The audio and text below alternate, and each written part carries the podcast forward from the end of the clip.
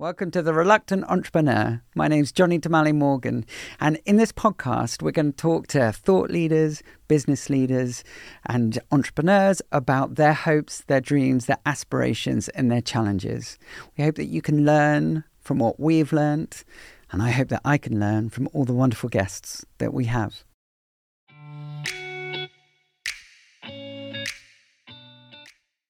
Today, I had a really interesting conversation with James Hymers. He is director in health and safety. Now, health and safety has what I think is quite an unfair reputation. He feels very passionate about helping that reputation evolve, helping individuals, businesses, and leaders see it as a facilitator of business success and not a hindrance to it. Enjoy. For anybody who doesn't know who you are, Yeah. who are you and where are you from? Uh, so my name's James Hymers. I'm currently work for Pick Everard. I'm director of health and safety there, so the head of the discipline that we've got in Pick Everard. Great. I um, live in Buckinghamshire, live in Chesham. Mhm. Um, got a young family, so I've got a, a six-year-old and a nine-year-old at home. Nine year old. Yeah, well, she's nine in February, but Oh, she's going on thirteen. So, Okay. and I, I feel your pain. um, and yeah, so I work in safety. I work in health and safety. I work in construction industry, so predominantly looking at the principal designer role. Um, but it's something that I really enjoy. You know, I really love the idea of being able to be part of a project that's going to build something um, Uh-huh. and perhaps addressing health and safety issues through that design process. So Uh huh. yeah, I guess that's a, a little bit about me. Is that if you always wanted to work within that profession? I don't I don't know that I always wanted to work in that profession. I've I've always I've I've always had a technical mind. I've always I've always been moving towards like engineering. So I've had a technical background. I've done engineering degree and stuff like that. Um, I didn't know that I was going to go into construction. I thought I was going to be uh, an engineer working on machines at some point. Um, but in my previous role for Mars Chocolate, um, where I did get into the engineering department, I felt like a change. I felt like that change needed to be something significant, and I moved into construction. And I tell you what, it's been it's been really really interesting. Learned a lot, grown a lot, um, and I really enjoy it. Are you generally comfortable with change? I I guess there's there's a little little bit to that. So I'm comfortable with change. I feel confident that I can take on change. I'm not so confident with ambiguity. Mhm. Um, I do struggle a bit with ambiguity. I like to know what the plan is. I like to know where I'm going. And I guess as I've kind of progressed in my career, ambiguity becomes an increasing part of the role, and your ability to create a plan within that becomes more a part of the role. So it's something that I've had to become more comfortable with um, and work through. hmm How did you develop those skills to be comfortable with ambiguity? I don't know.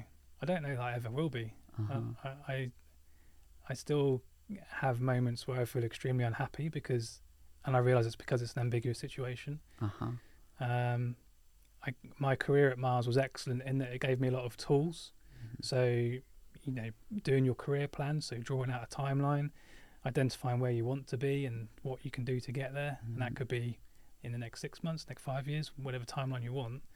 Um, so yeah, I guess I got some tools which kind of help Mm. with that, but I'm not I'm not sure you ever really get over it. No. How how disciplined are you with using those tools, that timeline, that organization? Yeah, I, I used to be great. Um, on my OneDrive at home, I've got lots of documents from my career path through Mars and early construction, where I've I've literally written a log of my last six months. You know, my feelings. How did I? What did I accomplish? What did I not do? What do I want to do better? Where do I want to go? Mhm.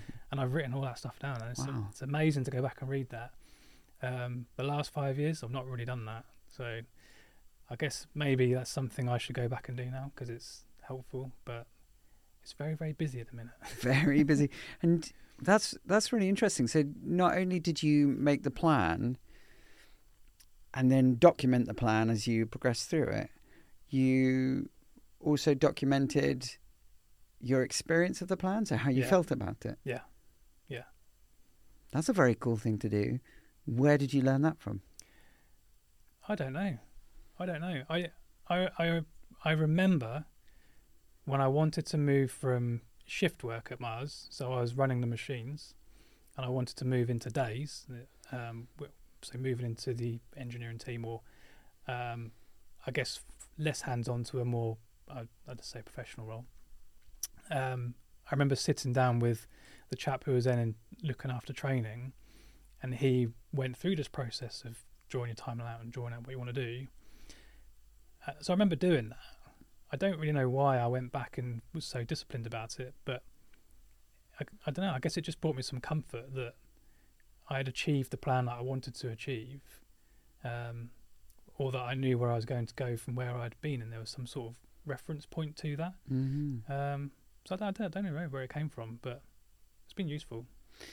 Now you're you're in a position of leadership. Do you?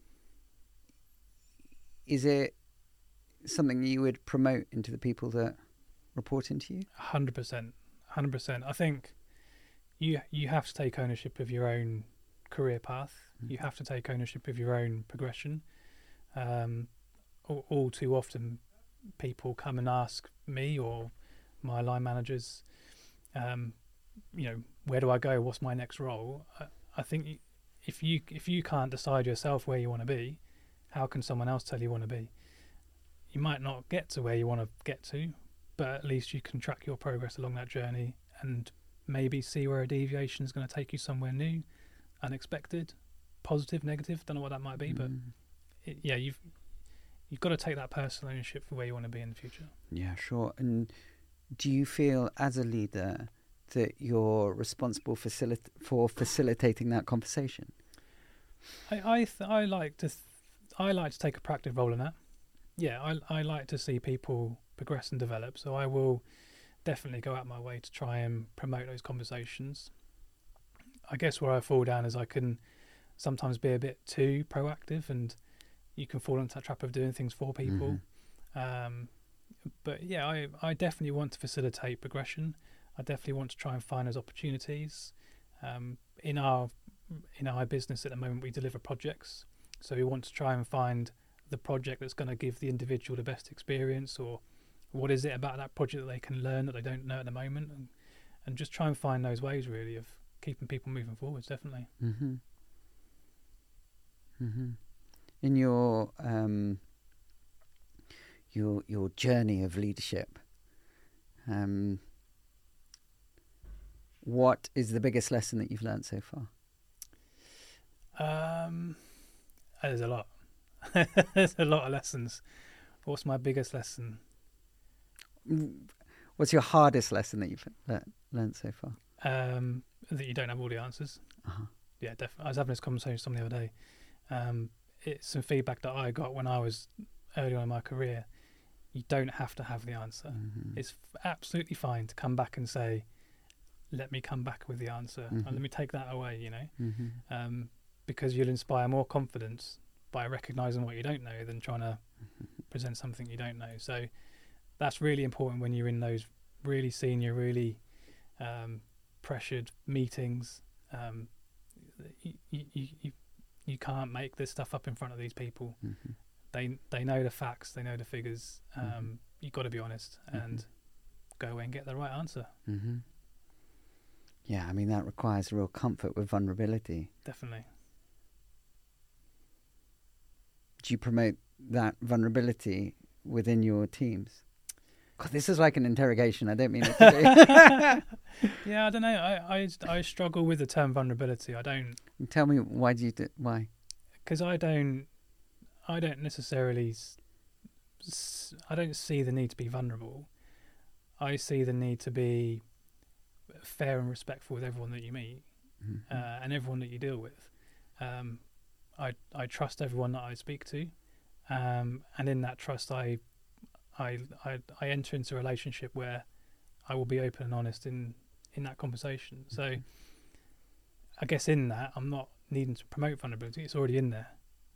Yeah, because you're trying to create psychological safety and psychological safety. So the problem is that I think a lot of people uh, consider vulnerability as, uh, or they confuse vulnerability with disclosure. Yeah, Like I have to tell you my deepest, darkest secrets, yeah, and I don't think that's it at all. yeah, vulnerability is uh, simply not knowing or not being sure of the result of um, as a consequence of you sharing something. Yeah. So you turning around and saying, I don't know that answer. Well, you don't know how these people really are going to react. However, if you've created within your team a, a culture of psychological safety, then it's highly likely that there's safety in in them yeah. um, being vulnerable because I think it is. Yeah. I think it is. It's certainly not going. This happened to me when I was young. Therefore, Yeah. X, Y, Z. That's true, and I- and I and what I have noticed is the more senior you- you become, the less people come to you to talk to you, hmm just on a level, you know. Mm-hmm. Like, and I and I've, uh, but I'm still the same person. hmm I still want to have those conversations. hmm Um, but yes, people don't want to present themselves as perhaps un, unknowledgeable or can, to be seen as weak. Yeah. So they don't want to come and talk to you. Yeah. It's quite interesting. Some of the most senior leaders that I work with, you know, sort of global CEOs, whatever, some of them, I would even argue, uh, are, are too critical about themselves and Yeah. really, really forensic about finding their their their, their blind spots Yeah. um, and seeking out the people that will be as honest with them as possible. And they're quite hard to find because because people are scared of being too honest, Yeah. Yeah. which is sort of oxymoronical. Like you're desperate for it, but You people are. won't do it. Absolutely. Um, no, interesting. So, so how would you? We touched on this in a different conversation earlier. How would you like to see your profession evolve over the next ten years? If you if you did a retrospective, yeah. ten years time, you're looking back at these last ten years. Yeah. Yeah. What would you like it to look like? I would, I would love to see this profession be recognised as a true profession within the industry, so that you don't feel slightly embarrassed when you say, "Oh, I'm a health and safety manager a health and safety officer." You know, you can be proud. I'm in health and safety, Mm. and that's a sound profession to be in. Mhm. And I and I, I compare this to the engineering community. So I'm also a member of um, CIBSE, so the engineering community. Been around a very long time, engineering. Everyone knows engineering is very important. Engineering degrees are very, very highly respected.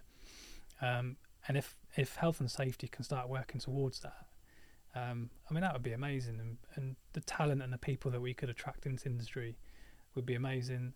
And uh, I think one of the things about health and safety though is it often gets right to the top of the table. E- even if you don't take that narcissistic approach of health and safety must be number one on the agenda, it tends to get there anyway because it's very important. So you've got this advantage over a lot of other kind of parts of the business to influence the business. And if you pair that with some really sound um, knowledge and evidence and capability, oh, you, you could really do an awful lot for a business. Yeah, absolutely. I mean, it's vital. How do you how do, how, how do you create that sort of perfect combination? I don't know if we found the perfect combination just yet. Uh huh. Um, I mean, what I try to do is always ask myself, what, am I adding value? hmm So, in my role in an organisation, whatever project I'm on, am I adding value? What do I need to get to add value to the situation? Um, and I think if if we all kept asking ourselves that question, then naturally we're gonna we're gonna move in the direction we need to go in. Um, but there's lots of work in the background, you know, to get universities um, with the right um, uh, subjects and, and courses to create pathways for graduates and for young people to come into industry. Um, there's businesses that promote it strongly, so they can demonstrate the the, the, the advantage of having it. Um, and there's people like me and Jake, who you just spoken to, who are very keen to kind of progress that. So there's Mm. lots of exciting avenues that that we can move along, um, and I'm really excited for the future. I guess in that respect. Yeah, that's really cool.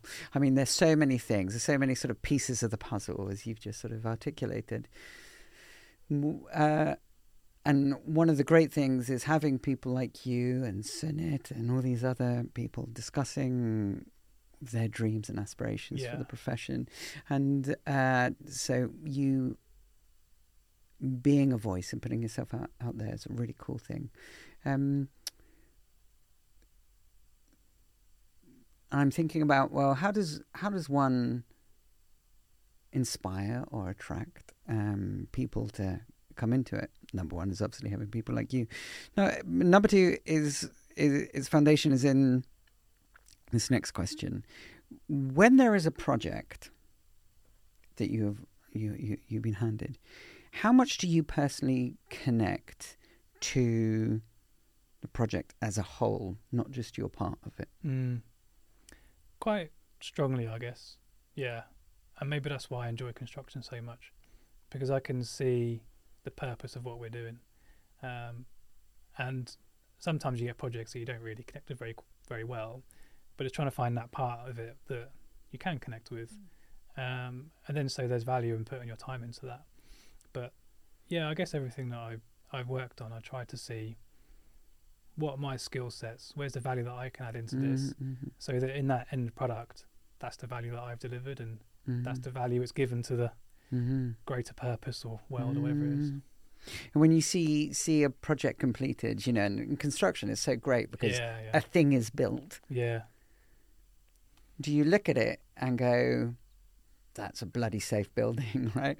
or do you think, "Wow, look at look at the building. You see it as a whole." As a whole, yeah. I mean, health and safety is one small part of that that whole thing, and that's part of the conversations we have in beyond. You know, right? Mm. It's about there's there's program constraints, there's cost constraints, there's material constraints. All these things come together, and we've got to try and weave our way and pick our way through it.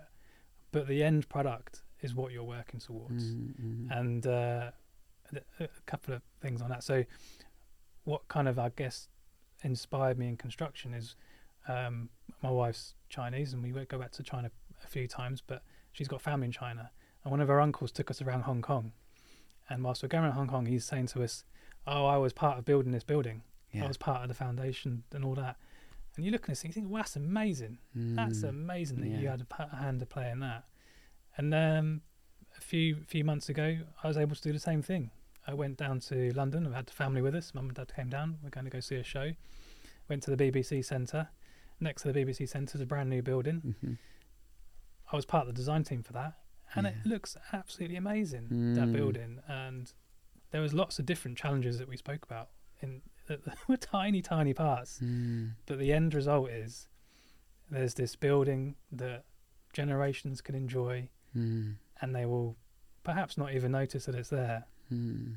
but it will serve a great purpose for a number of years now, and that's that's truly uh, inspiring, I think, for people. I think that is inspiring. I think that's quite exciting. And can only com- be completed successfully with a really good team. Oh yeah, yeah, it's all about teamwork. Mhm. Do you feel that the profession isn't seen as part of the team? It- well, there's definitely a stigma, isn't there? There's definitely a stigma that once you get someone from health and safety involved, you're not going to be able to progress, do the things that you want to do, um, and that's absolutely not what I'm about. Um, there are some things that I cannot let happen, um, but that's no different to the accountant telling you you haven't got enough money. my my job is to try and help you navigate around those challenges. So I have to I have to go out and I have to research and learn things so I can offer those solutions. Mm. Um, but I guess uh, through all of that, it's understanding that your client or your project team or whoever it is have all those other things that they have to deal with. Mhm. It's not just your safety issue. The reason they've chosen the issue that they present to you is because they haven't got enough money Mhm. or the program's tight. Mhm. So maybe you have to look at the cost saving option, or maybe you have to look at a way around the program. Mhm. It's not always tackling the issue in front of you. Sometimes you have to go beyond that and look around it. Mhm. That's so congruent with your um, engineering sort of Yeah, background. That that how do we put this puzzle together? yeah, exactly. And that's so, again, I think that's quite uh, inspiring, especially with people who think in the same way uh, uh, that you are not the, the no police. You are you you are the critical friend, Yeah. right? So if that's the problem, how do we do it? Yeah. Let's not get rid of the go- the goal, the purpose, the dream, Yeah, but let's try and work out how to do it. yeah, exactly. I Yeah. think that is exciting. Yeah. Can I ask you a question? You can ask me anything. So how how um, I've been really intrigued as to how Speakers Gym helps safety professionals, or you, the end product is that we see these events that you do Mhm. for Beyond, but how what is it really that, that that you think that you do that helps our guys get to where they need to be? You know. Um, what a great question. I feel agnostic generally towards the professions which we're asked to work in or the industries we're asked to work in. What I have seen within uh, HSEQ is a lot of really talented people, a lot of very curious people who haven't yet found a way to um, really articulate themselves Mm. because of reputation, because of habit. And what I care personally about more than anything, really, is helping people to break out their pigeonholes. Mm. I cannot bear when someone is diminished in some way because they're not from the right circles. Yeah. And um, and for me, a real guide uh, in in almost anything that I do, whether it's as a, a family man with my my with my with my family, with my children, with my wife, or whether it's to do with the industries that we work in, or whether it's to do with the people who are lucky. I am lucky enough to to have within our team. I want to help them break out those pigeonholes Mm. and I want to help them to be able to uh, express themselves uh, well in a way that people can understand their true value. Mm. Now, the barrier I think that we have quite a lot within Beyond HSEQ, and it's not exclusive by Mhm. any stretch of the imag- imagination to the health and sa- safety and equality, uh, sorry, environment and quality profession, is that um, I don't know how much the people within this specific profession uh, take responsibility for their own actions. Right. I think there is a certain tiny bit of um, uh, people don't understand us, almost Yeah. victimhood. Yeah. And I think what's so inspiring about hearing you speak about, oh, I'm just part of the team, which creates this amazing thing that real connection to being part of a team, being part of purpose, doing something bigger than yourselves, Yeah. and being a facilitator of that dream, not a not not the the no police, and being the critical friend. Yeah. I think, well, how can I, as as um, as a sort of uh, uh, owner of of from today, how can we help uh, people articulate themselves and their value as well as you just have? Yeah. Uh, I mean, that's spot on. And I think it's been wonderful this how you managed to get into this position to help with Beyond HSEQ because it does facilitate and open up conversations that perhaps are not happening. Um, they do happen in places, Yeah. But they're just not kind of reaching the mark. But it's it's almost part of um, a victim of the of the way that it's all managed, isn't it? Right. So because it's based on a legal framework, so you get told by HSC this is the law. You go to your employer and tell them this is the law, and you can't understand it why they don't want to follow the law. And the the but the world doesn't work like that. No. The world doesn't work on laws and someone being told what to do. And you see that in the construction industry now for years and years and years we've been needing to move on and move forwards and um, evolve and we've not done it and Mhm. in fact in some places we've gone backwards Mhm. so now we've got the building safety act so now Mm. we've got some more laws so now we've got more wonderful things that we can go and enforce on people it, but it's not fundamentally going to change how we do things the only way to change how you do things is if you learn and grow together and try and find those solutions you know Absolutely, and I think, yeah, I, I mean, two things come come to mind. I was brought up by a lawyer, and uh, he, my dad, didn't say this, uh, as in he didn't create this phrase. I don't know who did, uh, but he would say it a lot. The law is an ass, right?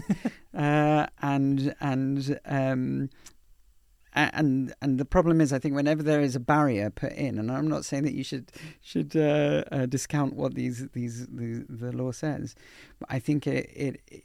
It, it, instead of being a, a, wall, it should be the facilitator of a conversation. Yeah. Well, because of that, what can we do, Yeah. and how do we still achieve as well as we can our, our aspirations? Yeah. And um, and that's another reason why I think it's so important that people outside the profession come and have conversations uh, and are part of the evolution, because you can't, as a football manager, you can't just worry about the strikers. You've got to Yeah. worry about everybody Yeah. and see it as as everybody, and that's why the C-suite, or certainly uh, the leaders within a business, have to s- see the whole picture. Yeah. It's perspective, isn't it? It's perspective. Nothing frustrates me more than people that cannot see perspective. Yeah. You know, and I mean, not to get political, you can see the Boris Johnson things that are going on now, and Yeah, yeah. Dominic Cummings, and all the comments that are coming through. But put it in perspective. I would not want to have been in that seat Mhm. during a pandemic. I Mhm. mean, they're talking about competence and stuff, and competence is key in health and safety, making sure you're competent for the role that you do. But how do you determine competence for managing a pandemic? Like, but then it becomes black and white because it's in law. You need to be competent. Mhm. So, yeah, you have to take that step back, Mhm. try and see that perspective, and see what what you can do with all these things that are presented for you. Do you know competence is a, uh, yeah, absolutely. But I think competence is right. So let- to reframe this slightly, or frame it in, a yeah, re, to frame it in a slightly different way. Competence is vital, right? Yeah, It's so vital in your ability to build trust with somebody. But competence uh, is is um, it's a very active thing. It's how you behave, your studying, your experience, uh, your reliability. It's what you do every day. And it's such a small uh, and and it's such a small. It, it is not the be all and end all in influence Mm. uh, and certainly not in trust. There are loads of very, very competent people who I would not let through my front door, yeah, right? And uh, and a, a, a really good example, my my daughter had uh, when she was two, she had an operation. She had to have a lymph node taken out Mhm. of her her neck, and it was our first child. I, I, felt like as a father, like a rabbit Yeah. in headlights. The surgeon did the operation. She was in hospital for a couple of days, and I desperately dislike that surgeon. I, I, I really, really dislike him. He was really uh, com- uh, he was really, really competent, really fantastic at his job, but he had not a care in the world about our journey as Yeah. parents through it. yeah, Therefore, I actually really couldn't see how good he was. I found it really difficult to listen to him, yeah, and because he didn't care about his audience, he didn't care about us, yeah, uh, uh, and and competence, your ability to do a job, has to be just the baseline. yeah, If that's what we're trying to achieve, then our our, our objectives are far too low yeah, yeah, competence has competence is just a really wonderful part of what makes you a really good team member Mm. and that's why intimacy and purpose and and understanding other people's values and Yeah. and, and curiosity is almost more important yeah, purely because it is the gateway to people being able to see your competence. Sorry, I didn't mean to hit the mic. And um, however, talking in this fashion can be very intimidating for Mm. people. Mm. But it's it's the key to success. I think Like, it's the key to building a, a team which is going to deliver and high performance. Yeah, and especially nowadays, I think you know if you, you look at where we came from, where we didn't have computers, things were very binary, done on a typewriter or whatever. The skills needed back then are very different to the skills that are needed now, Mhm. and we've got a workforce that can go and Google things and they can learn very quickly. And So yeah, you need to foster that creative attitude and Mhm. and that want and need to learn and go and investigate and the creativity. Mhm. Um, it is a different world. We don't need to say tell people what to go and do, and that's what it is they go and do, do anymore. A hundred percent. You, you know, you look at it from a teaching point of view, without wanting to go down a rabbit hole. Um, a teacher's job is not to impart knowledge. Like, knowledge is everywhere. We can access Yeah. anything that we want in a heartbeat. A teacher's job is to facilitate learning, Yeah, right? And I think there's it's really easy to extrapolate that idea and put it into to like anybody. You walk onto site and there's something dangerous. yeah, Anybody can Google. Yeah. Well, is that thing going to kill me? Yeah, right? yeah. You know, they don't need you to tell them. exactly. But I Mm. think that, that that does lead into something I'm quite excited about in health and safety there, in terms of building up that capability in the in the profession. Like I think I think there's like a NEBOSH uh, certificate, for example, Mhm. quite a basic kind of qualification, and you can get quite a good safety job on the ba- back of that.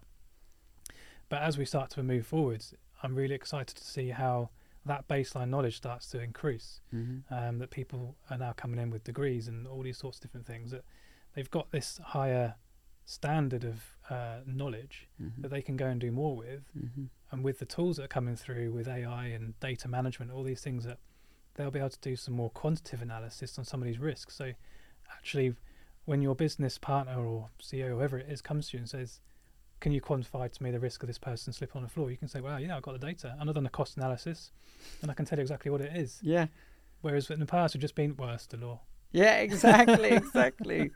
Right, then you're really helping your business partner, your CEO. Yeah, You're part of the team then. You're not Yeah. a blocker. yeah, and probably yourself in that position, you can understand the business decision. So Mhm. if if you can see that it costs too much versus the benefit to do this job, you can see that black and white. You can be part of that decision Mhm. rather than just casting the well, it's the law. We can't help. We got to make Yeah. sure they don't fall over. Yeah, exactly. Because you can't you can't deal with the pushback on that, can you? No, no, no, no, no, no, no. Yeah, exa- that's exactly it. You hit a barrier. Yeah, Yeah, immediately. And there is so much more to the conversation. Yeah, you're absolutely right. Oh gosh, that's that's that's really brilliant. James, thanks so much. Thanks so much for your time and and and your vulnerability and uh, everything that you've shared. I I think that you see the development of HSEQ in a really quite vibrant, quite exciting way. And I hope to have many, many more of these conversations with you and other people. definitely. And I hope that Beyond HSEQ can absolutely facilitate these conversations and, and, and help evolve the profession. So thank you very much. No problem. It's been great. Thank you. Great pleasure.